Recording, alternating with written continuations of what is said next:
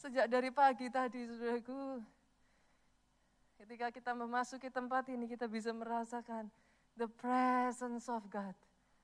Hadirat Tuhan itu ada di tengah-tengah kita, saudaraku. Hari ini, saudara, saya ingin membagikan satu pesan rema yang saya percaya Tuhan taruh dalam hati saya buat setiap saudara di tempat ini. Kegelapannya boleh sangat gelap, Pak. Boleh sangat gelap, Bu. Tapi kabar baiknya, terangnya jauh lebih terang.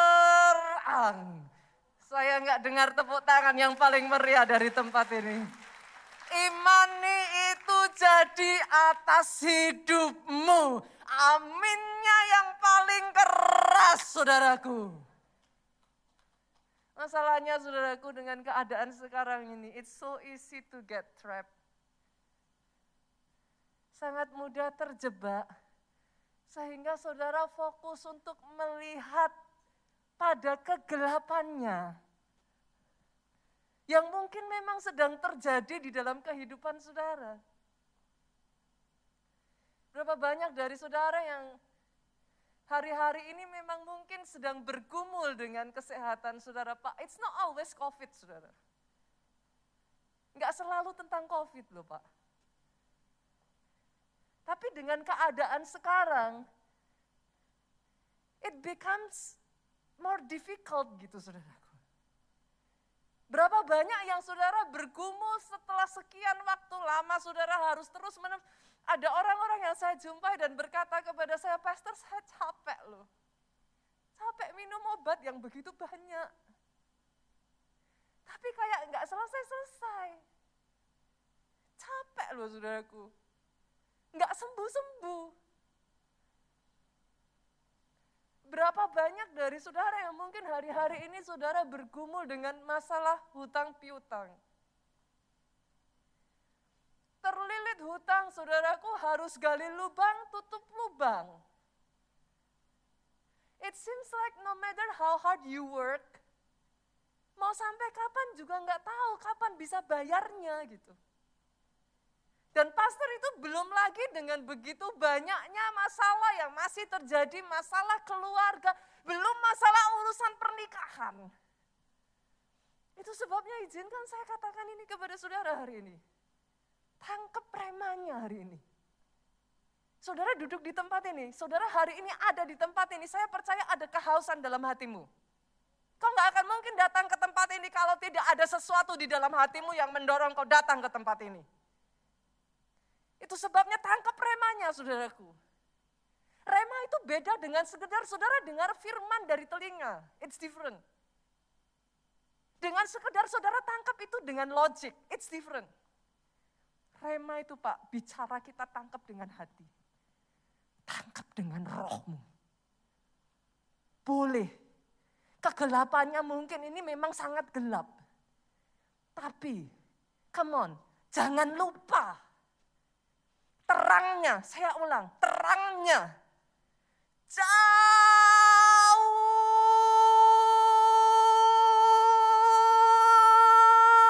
come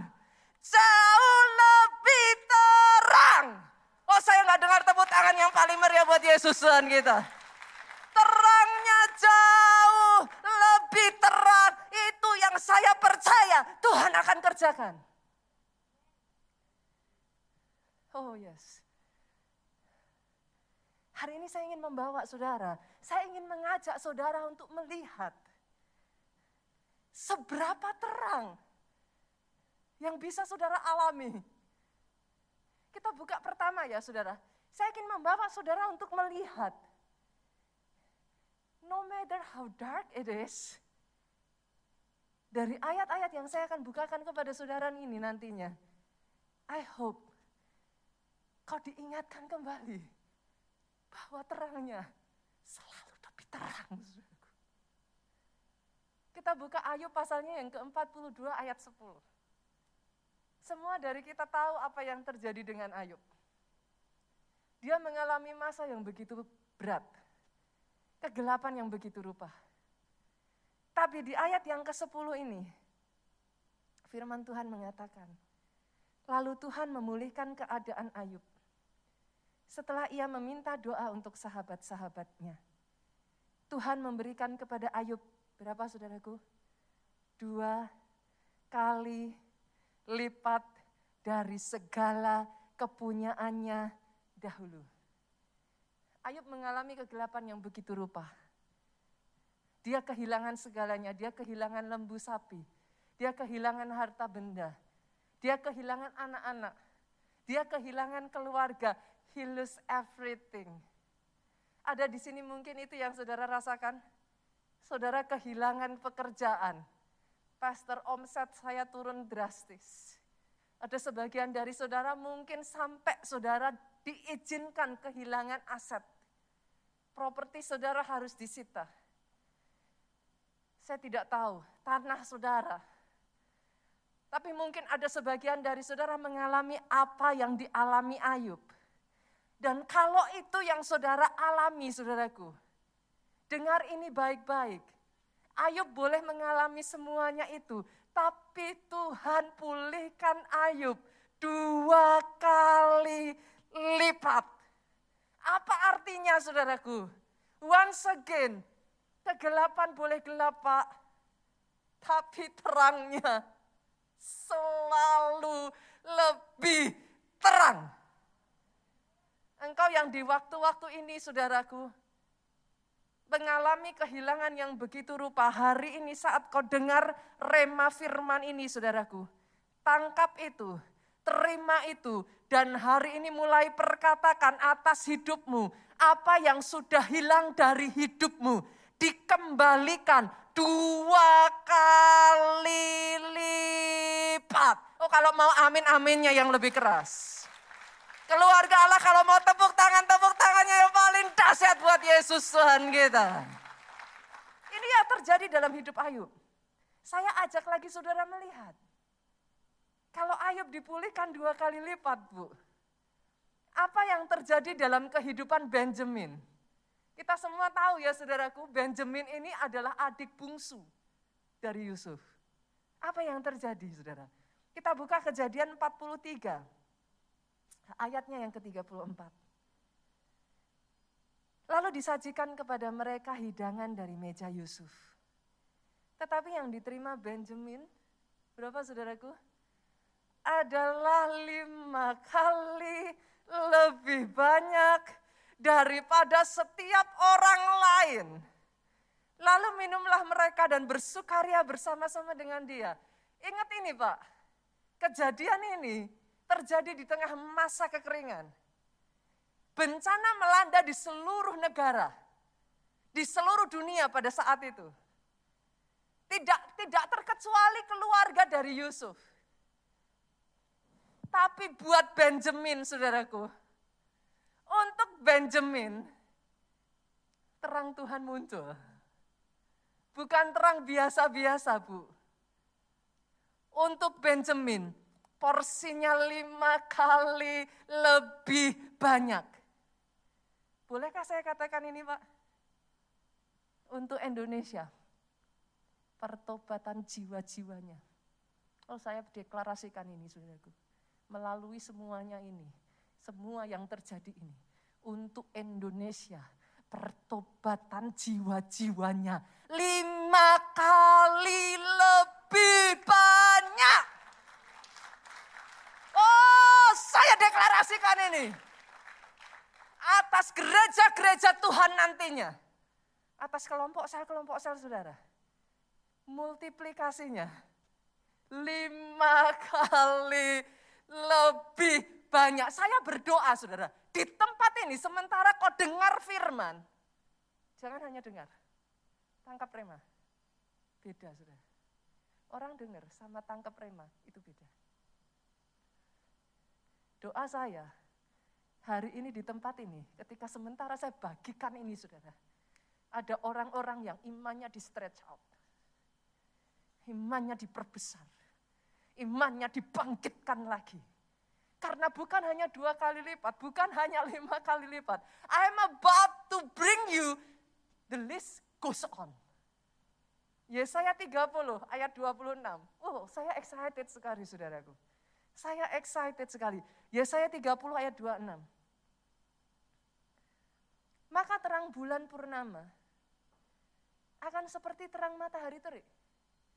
Semua dari kita tahu saudara. Terangnya bulan. Gak akan bisa sama sama terangnya matahari. Dari dulu kita juga sudah ngerti itu. Tapi ayat ini berkata, terang bulan akan seperti terang teriknya matahari. Nah pastor, kalau gitu terang teriknya matahari di sini dikatakan akan tujuh kali ganda. Yaitu seperti terang tujuh hari. Pada waktu Tuhan membalut luka umatnya dan menyembuhkan bekas pukulan. Ada di sini orang-orang yang saudara seperti merasa dipukul dari segala penjuru. Engkau dipukul dari sisi pekerjaan, dipukul dari sisi emosi, dipukul dari sisi ekonomi, dipukul dari segala sisi. Hari ini firman Tuhan mengatakan, saudaraku, ini waktunya dia membalut lukamu. Ini waktunya dia menyembuhkan engkau dari luka-luka pukulan itu. Kalau ada di tempat ini, yang saudara masih merasakan luka-luka itu, maybe you cannot see it. Beda dengan luka di tubuh saudaraku yang di sini nggak kelihatan. But it feels so real.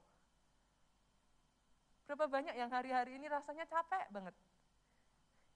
Berasa kayak ada sebagian dari saudara bahkan ngomong kayak gini, kayak dipukul di seluruh badan, Pastor. Ini waktu pemulihan. Dan ketika dia memulihkan saudara dari luka pukulan itu, dia membalut luka-luka saudara. Alkitab mencatat terangnya tujuh kali lipat. Apa yang dimaksud, Pastor?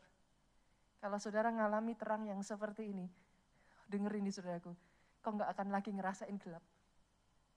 Kenapa Pak?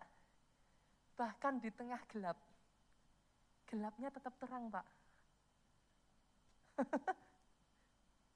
Dalam kondisi gelap, gelapmu tetap terang. Bisa kebayang nggak saudara? Di kondisi siang kayak apa? Hari ini saudara dengar saya katakan ini, dan sebagian dari saudara masih tanda tanya.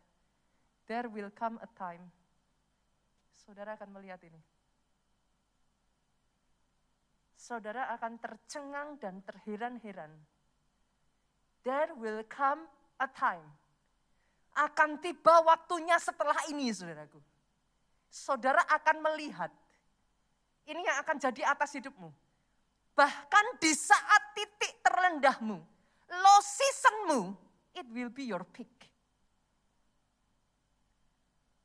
low seasonmu akan terasa seperti engkau ada di puncak. Kebayang nggak? High seasonmu seperti apa?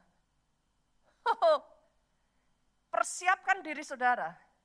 Jangan terjebak melihat semua ke kegelapan ini saudaraku.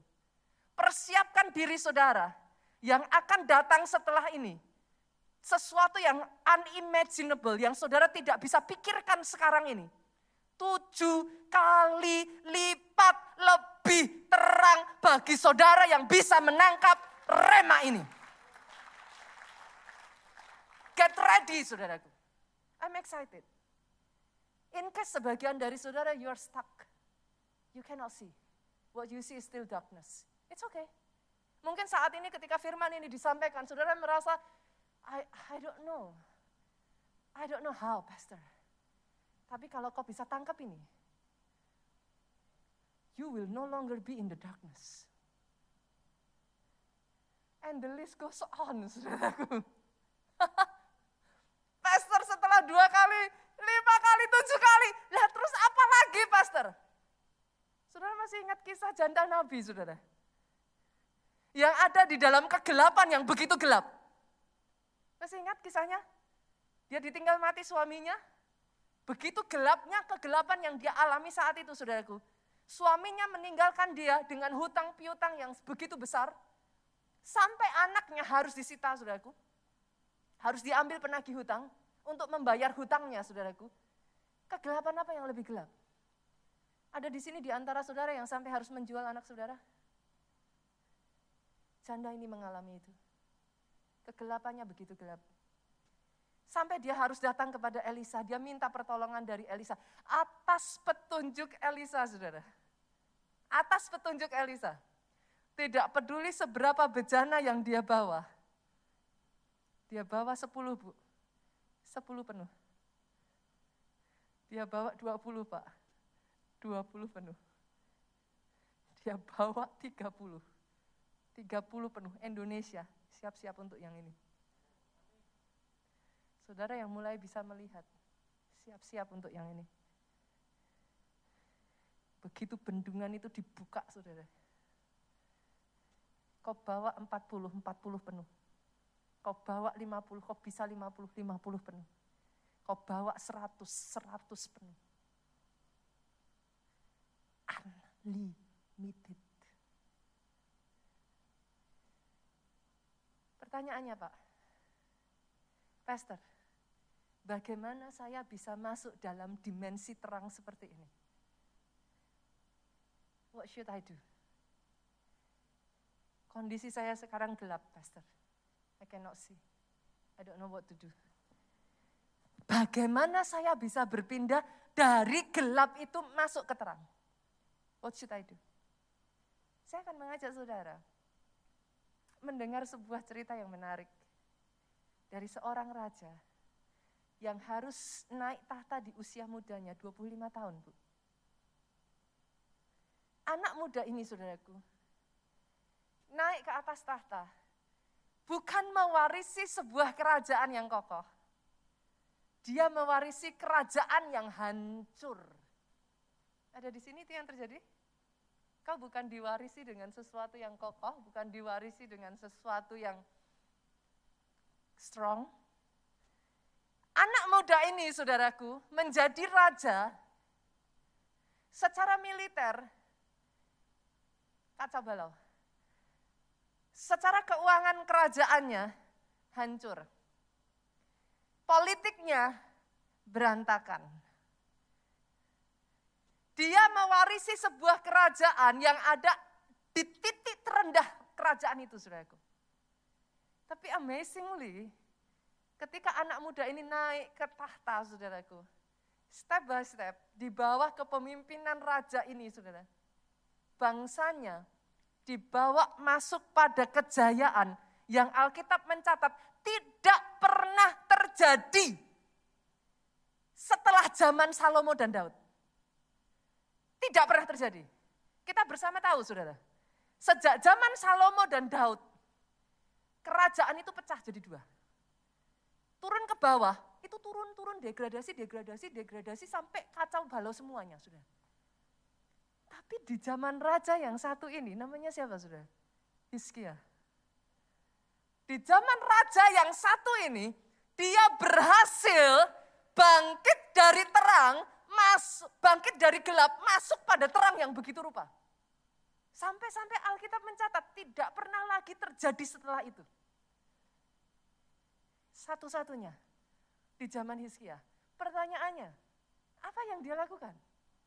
Apa yang anak muda ini kerjakan, saudara? Kenapa? Kok dia bisa membawa bangsanya keluar dari kegelapan?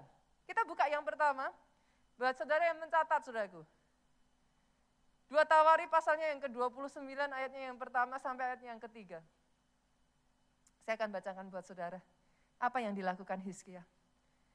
Hizkia berumur 25 tahun pada waktu dia menjadi raja. 29 tahun lamanya ia memerintah di Yerusalem. Nama ibunya ialah Abia, anak Sakaria. Ia melakukan apa yang benar di mata Tuhan.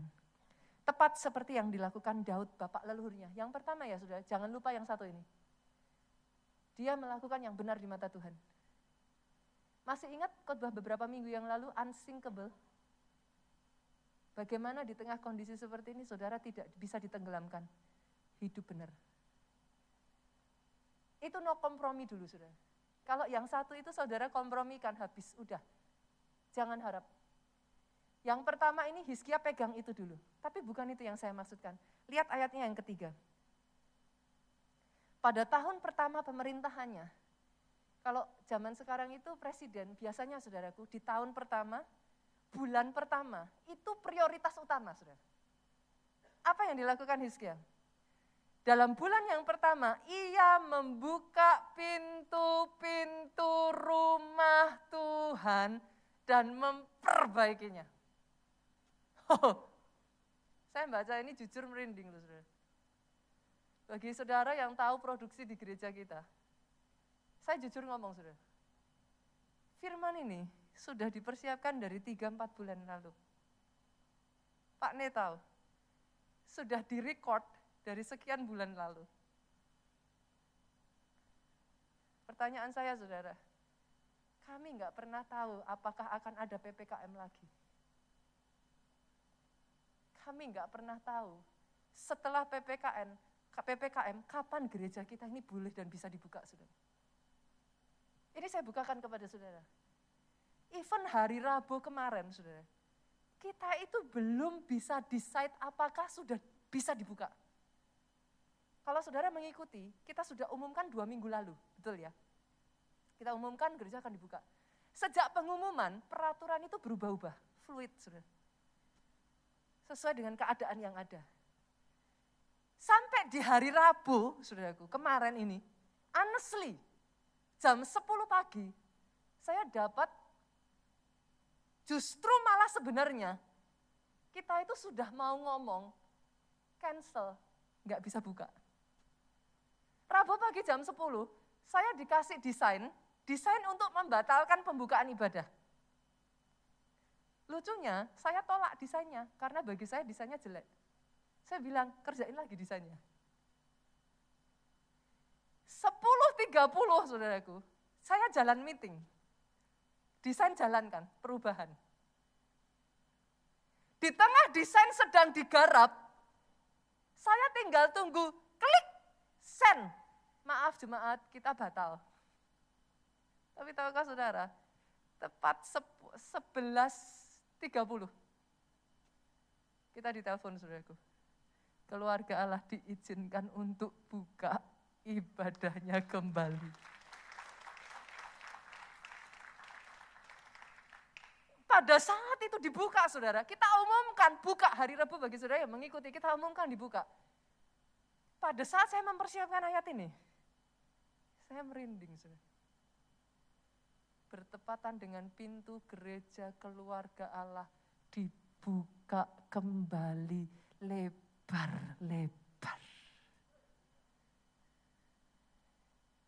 Kenapa saudara? Kenapa Hizkia melakukan ini? Apakah menurut saudara Hizkia tidak punya strategi yang lain? Apakah menurut Hizkia, menurut saudara Hizkia terlalu bodoh? Hizkia tahu satu hal ini saudara. Kita buka. Hagai pasalnya yang pertama ayat 6 sampai ayat 10. Hizkia tahu satu hal ini saudara. Selama rumah Tuhan tidak dibuka, dia mengerti satu hal ini. Dia sangat amat mengerti. Ketika rumah itu dibuka, pemulihan bisa terjadi. Hagai satu ayatnya yang ke-6 sampai ayat yang ke-10. Saya bacakan untuk saudara.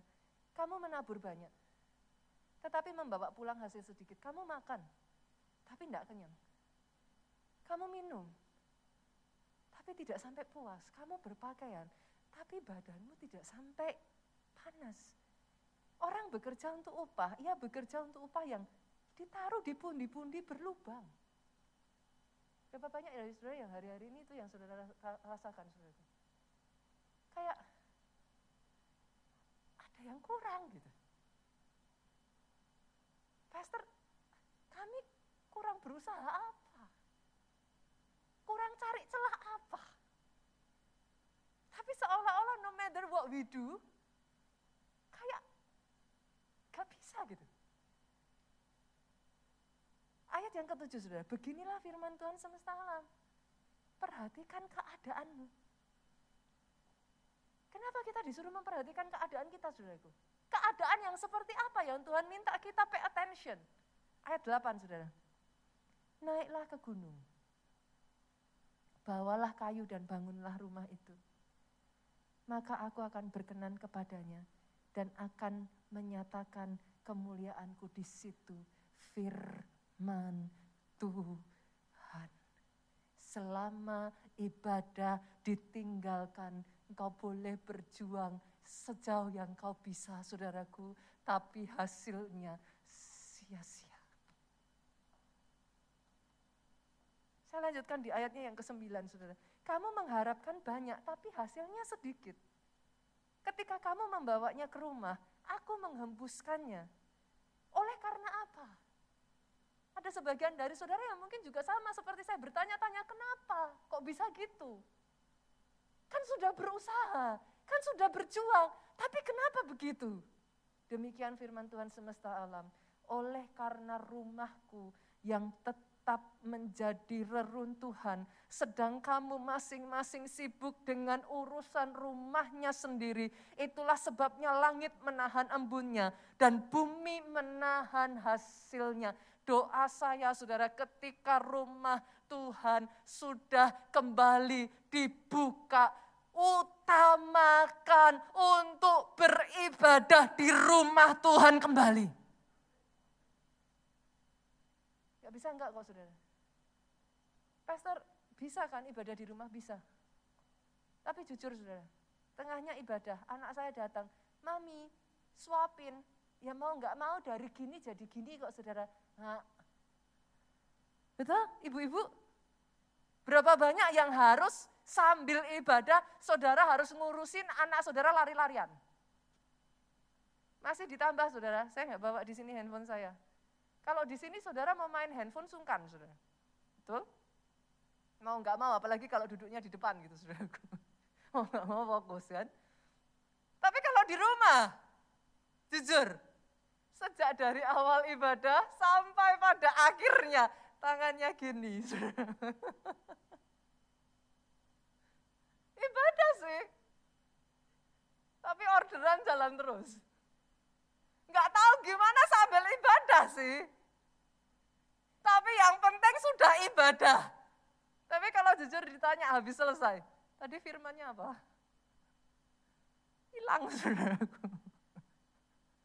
Sudah mengerti yang saya sampaikan? Ketika rumah Tuhan dibuka sepanjang hari ini saudaraku.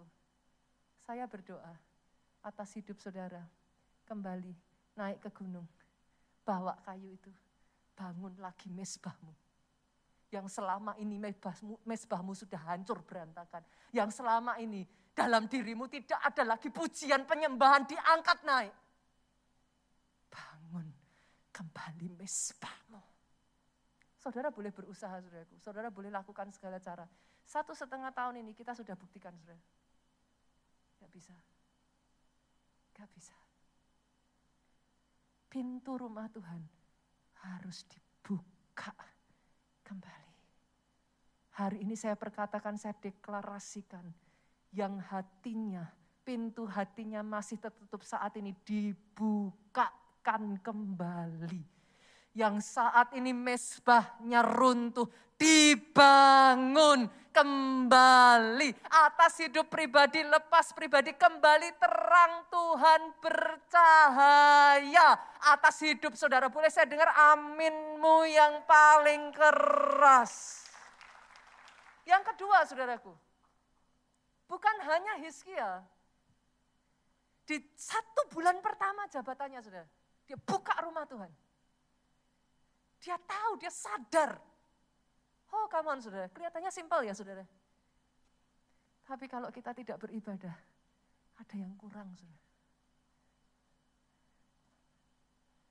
Apa yang kurang, Pastor? Enggak tahu. Yang tadinya sabar jadi gampang marah. Ada di sini yang ngalami kayak gitu? Apa? Orang Jawa bilang tuh uring-uringan, saudara sedikit-sedikit kayak gampang panas. Ada yang ngerasa nggak peduli seberapa pun saudara bekerja, sininya kosong. Ada saudaraku? Dengar ini. Selama pintu rumah Tuhan tidak dibuka, selama mesbah itu tidak ditata kembali, saudara boleh usahakan segalanya. Hagai mengatakan, sia-sia. Doa saya hari ini, sejak saat ini, rumah Tuhan dalam hatimu dibuka kembali. Yang kedua, saudaraku, apa yang dilakukan Hizkia yang kedua? Dia mengumpulkan para pelayan Tuhan, saudara. Dia bangkitkan kembali para pelayan Tuhan. Dua Tawari 29 ayat 4 sampai 5, kita lanjutkan, saudara. Ia mendatangkan para imam dan orang Lewi, mengumpulkan mereka di halaman sebelah timur, katanya kepada mereka, dengarlah hai orang-orang Lewi, sekarang kuduskan dirimu, kuduskan rumah Tuhan, Allah nenek moyangmu, keluarkanlah kecemaran dari tempat kudus. Kenapa hal ini harus dilakukan oleh Hizkia, saudara? Karena setelah sekian lama rumah Tuhan itu ditutup, saudara.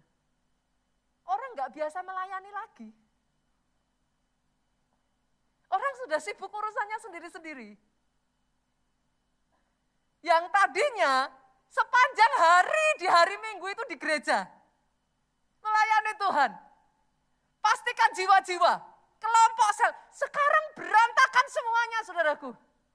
Hari ini saya panggil untuk setiap saudara yang ada di tempat ini para pelayan Tuhan kembali melayani lagi. Dengar saudara, apa yang dikatakan Hizkia kepada mereka?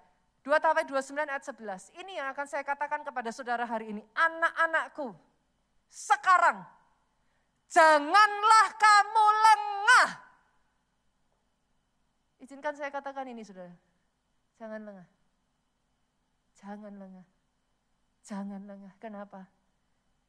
Karena kamu telah dipilih Tuhan untuk berdiri di hadapannya, untuk melayani dia, untuk menyelenggarakan kebaktian dan membakar korban baginya.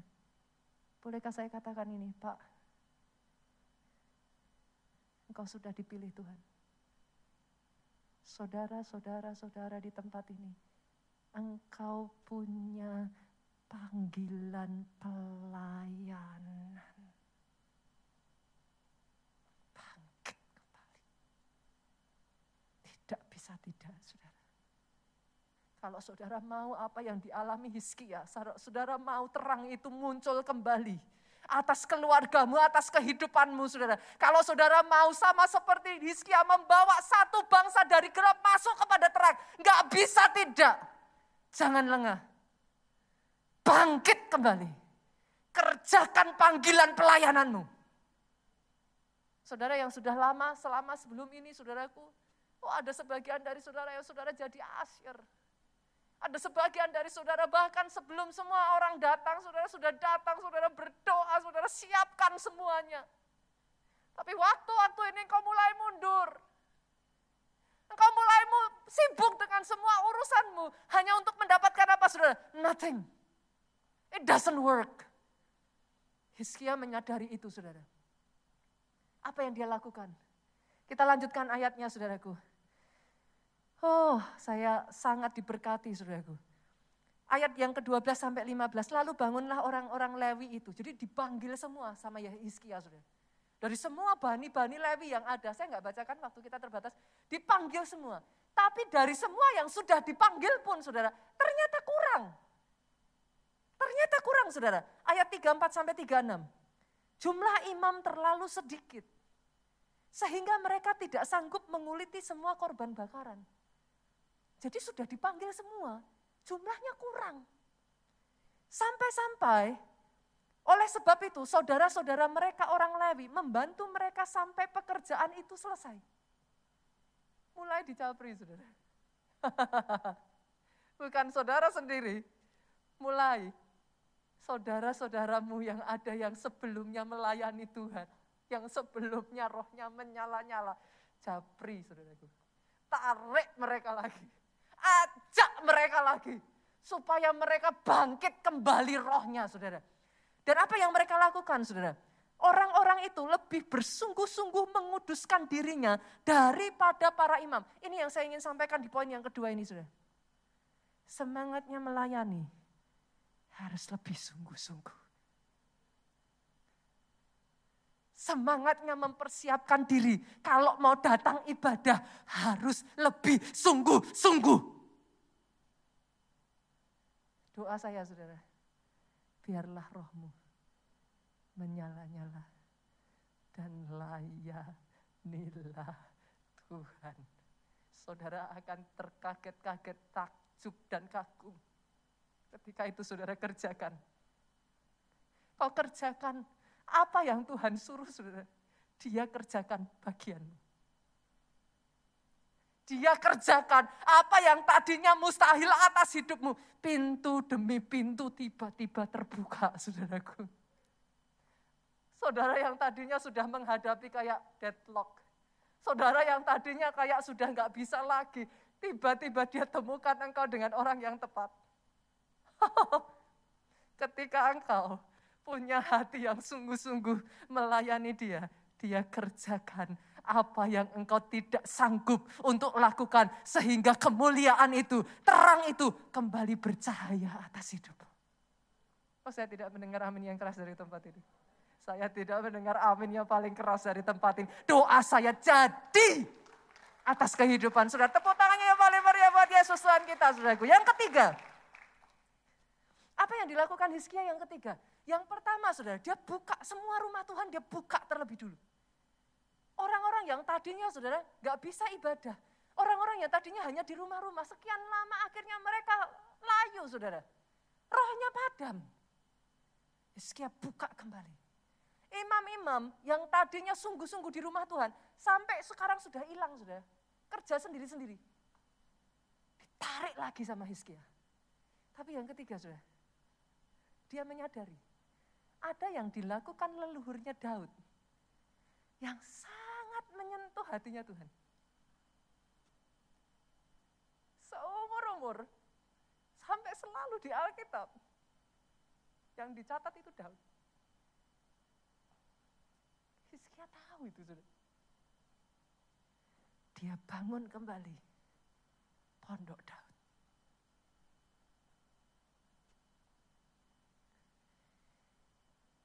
sebelum pandemi sudah. Gereja kita getol, getolnya pondok Daud sudah. Saya tuh kalau ketemu orang-orang ya saudara mau pondok Daud, saya tuh kadang sampai terharu. Kenapa? Sore-sore saya mau pulang habis selesai dari kantor saudaraku. Orang-orang ini sudah nunggu di, di, di, di lobby sudah. Saya sampai tanya, eh pondok Daud baru jam 6 kok sudah datang, eh sorry jam 7 ya. Jam 7 kalau saya nggak salah. Pondok Daud jam 7. Jam 5 mereka sudah sampai, betul ya Pak Ne ya? Jam 5, jam 6 mereka sudah nunggu di depan. Saya sampai tanya, loh pondok Daudnya aja masih nanti, kenapa sudah datang Pastor? Kami pulang dari kerja. Daripada kami pulang ke rumah kami, kami mau datang lebih awal, kami mau persiapkan diri kami, kami mau pondok Daud. Orang yang tadinya ngomong sama saya, Pastor, jangankan disuruh doa satu jam. Sudah saya sebut dari utara ke selatan. Dari nenek kakek sampai ke kucing saya. Saya lihat jam, baru 10 menit Pastor. Habis itu udah bingung mau doa apa lagi. Orang-orang ya tadinya saudaraku, bahkan untuk doa aja berat, susah. Pastor suruh saya doa satu jam. Saya mau ngapa, Pastor? Tapi tahukah saudara, di Pondok Daud, orang-orang yang sama mengatakan kepada saya, Pastor, jangankan satu jam, dua jam berlalu, tidak terasa. Jangan heran tuh, saudaraku. Hatinya Tuhan disentuh. Ada di sini orang tua? Boleh saya lihat tangan-tangan terangkat? Ada? Apa yang paling menyukakan hati orang tua? Saya tanya. Orang tua tuh nggak minta banyak. Sudah. Anaknya datang, anaknya telepon aja, hatinya senang.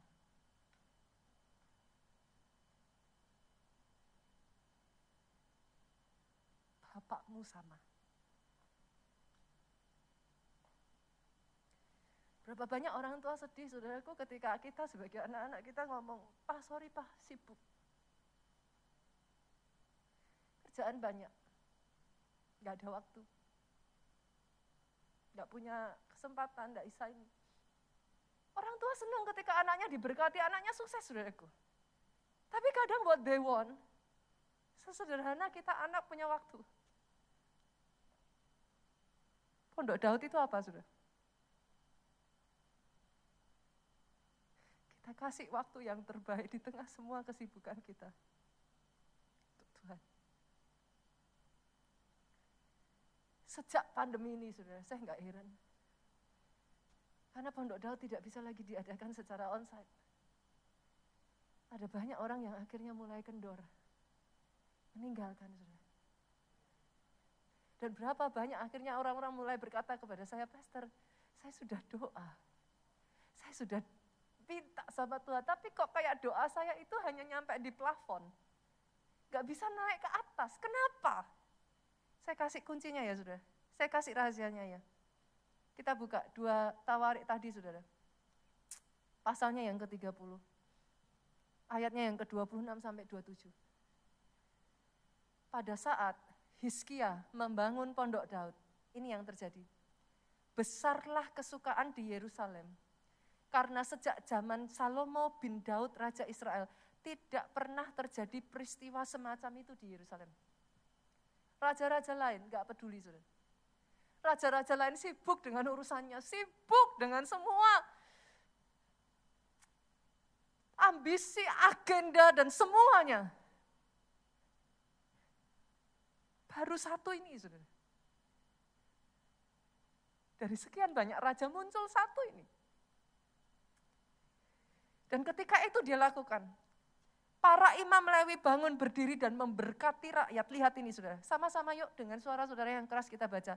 Suara mereka didengar Tuhan. Apa yang terjadi? Doa mereka sampai ke tempat kediamannya yang kudus di surga. Ketika mesbah itu diangkat, pondok Daud kembali dibangun. Catat perkataan saya ini saudaraku. Open heaven. Open heaven. Saudara yang bergerak di bidang bisnis pun saudara tahu hal ini.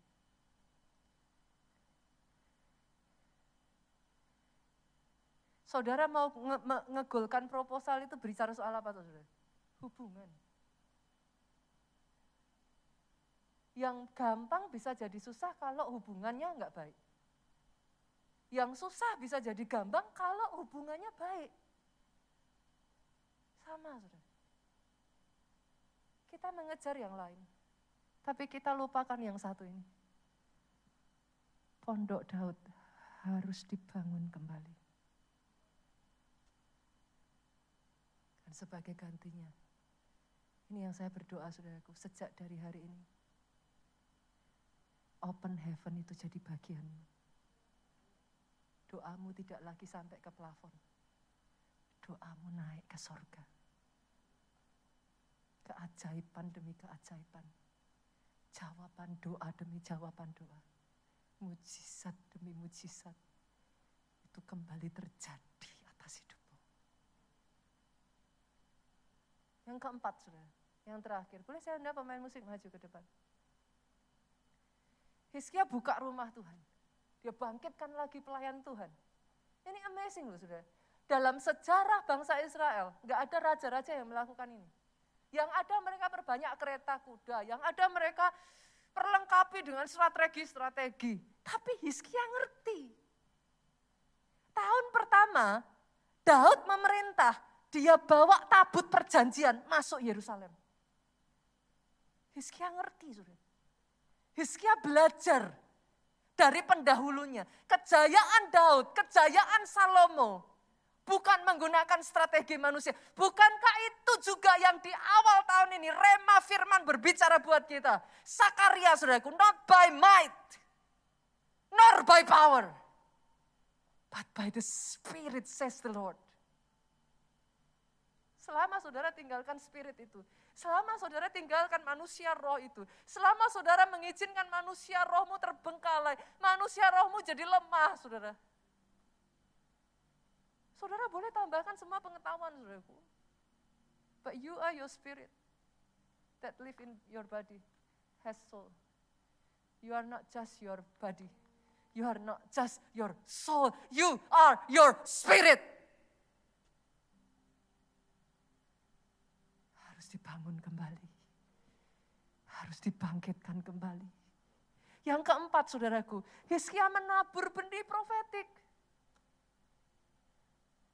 Dia itu benar-benar, apa ya saudara, kalau saya lihat Hizkia ini saya amazed loh. Dia itu benar-benar mengikuti langkahnya Daud, saudara. Masih ingat bagaimana satu, dua, tiga, empat, lima, enam, sembelih bayar harganya Daud untuk membawa tabut perjanjian, itu segitu sudah. Hizkia tahu. Oh, saya berdoa hari-hari ini saudaraku, ada yang dipangkas dari hidupmu. Ada yang dikorbankan. Bawa benih profetikmu di hadapan Tuhan, saudara. Benih itu bisa berbicara banyak hal. Tapi Hizkia dia mempelajari, dia ngerti.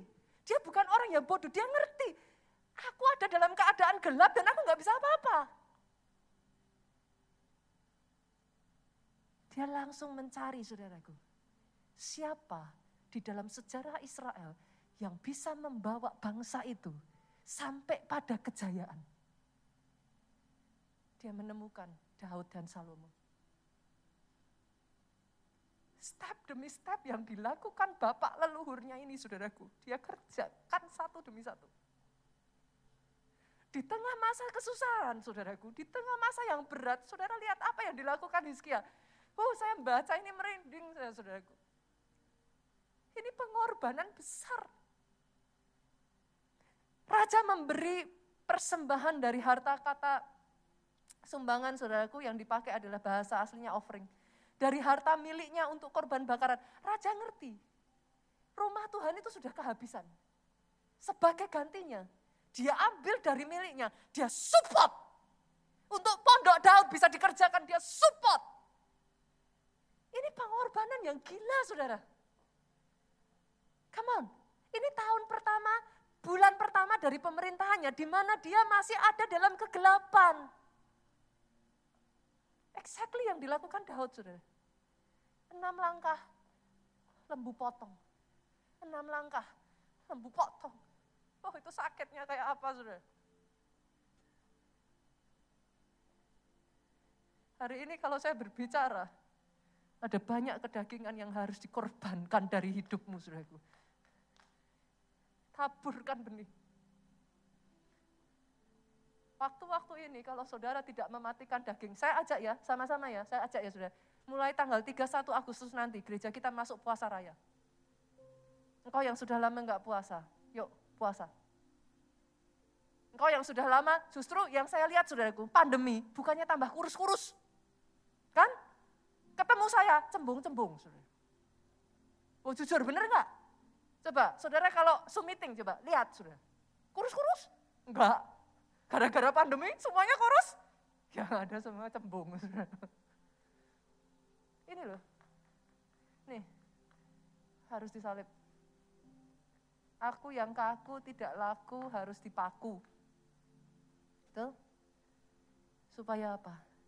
Rohmu bangkit kembali. Kita lihat sudah. Ternyata yang dilakukan oleh Hizkia ini diikuti rakyatnya sudah. Lihat ya, ayat 4, ia memerintahkan rakyat, yakni penduduk Yerusalem, memberikan sumbangan yang menjadi bagian para imam. Ayat kelima turun ke bawah, saudaraku. Segera setelah itu perintah tersiar, jumlah besar terjadi, saudaraku. Itu mereka tim kumpulkan semuanya, terus, terus, terus ayat ke-6, saudara. Waktu saya habis, bagian terakhir. Semuanya itu diletakkan mereka bertimbun-timbun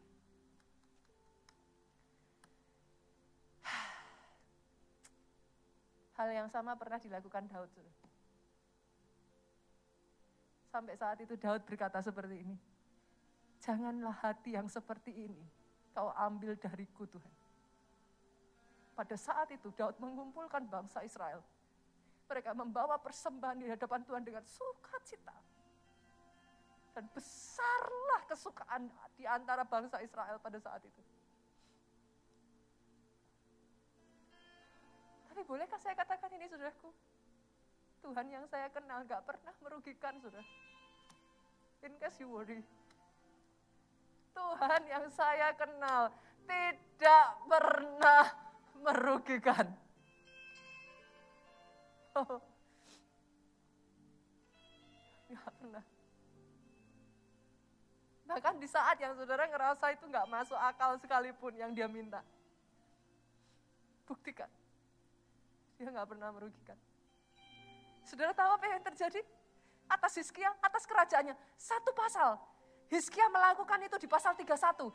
Pasal 32 ayat 27. Saya bacakan buat saudara. Hizkia mendapat kekayaan dan kemuliaan yang sangat besar.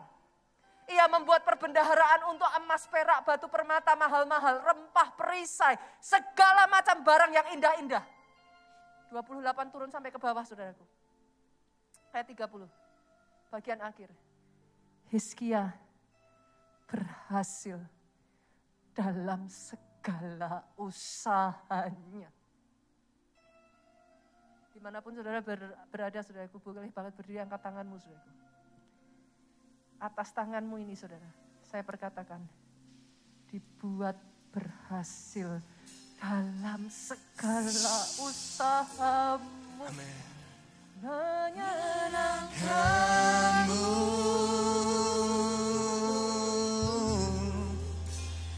Menyukakanmu.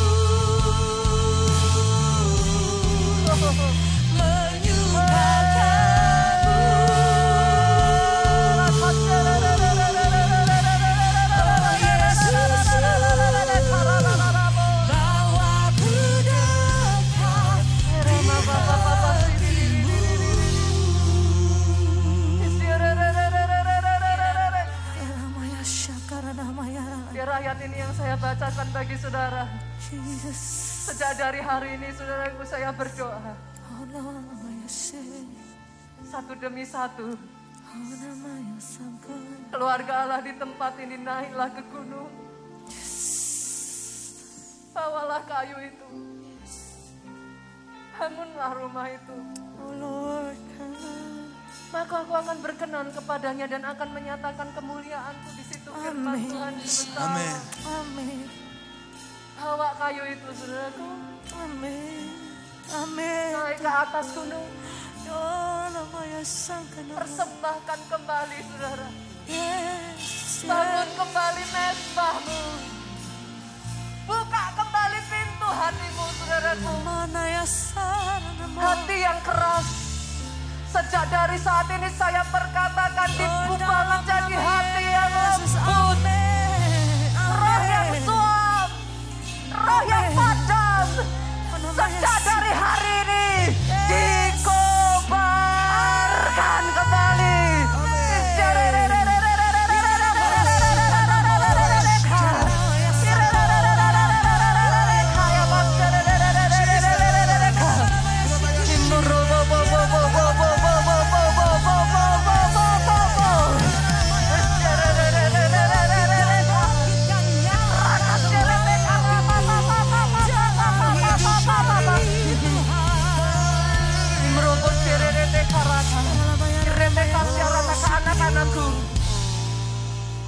Jangan lengah, jangan lengah. Ya Tuhan.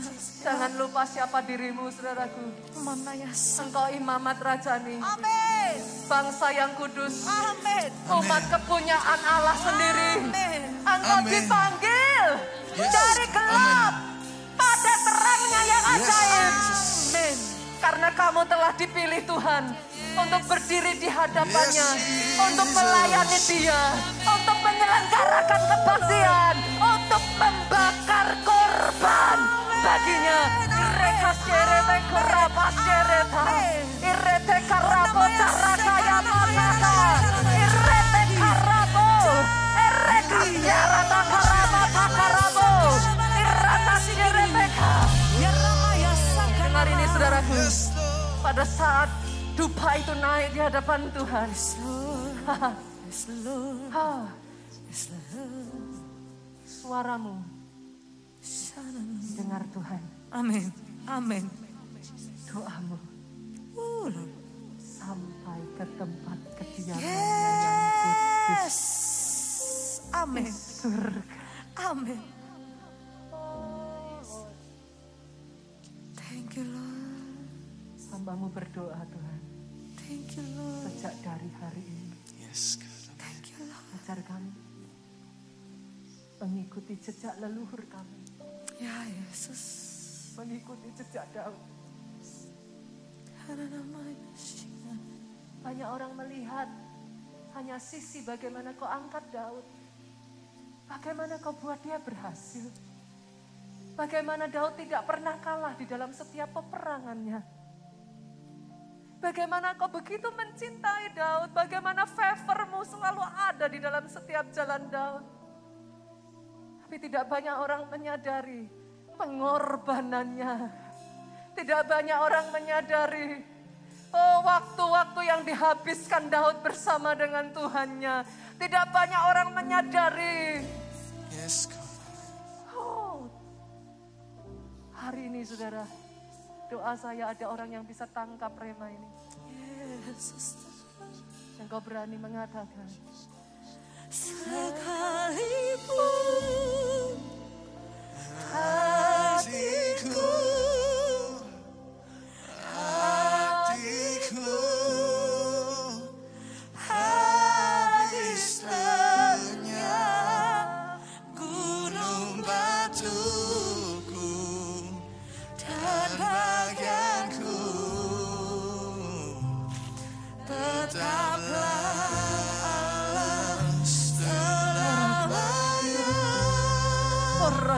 Sekalipun orakas,